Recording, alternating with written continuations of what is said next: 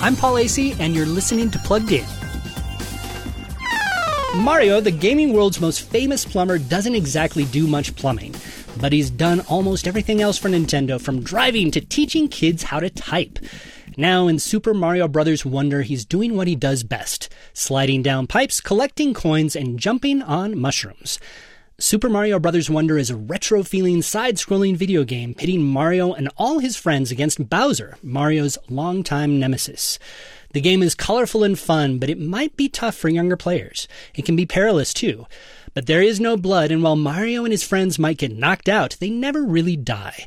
For parents who don't mind helping younger gamers through the tougher levels, Super Mario Bros. Wonder might be positively peachy.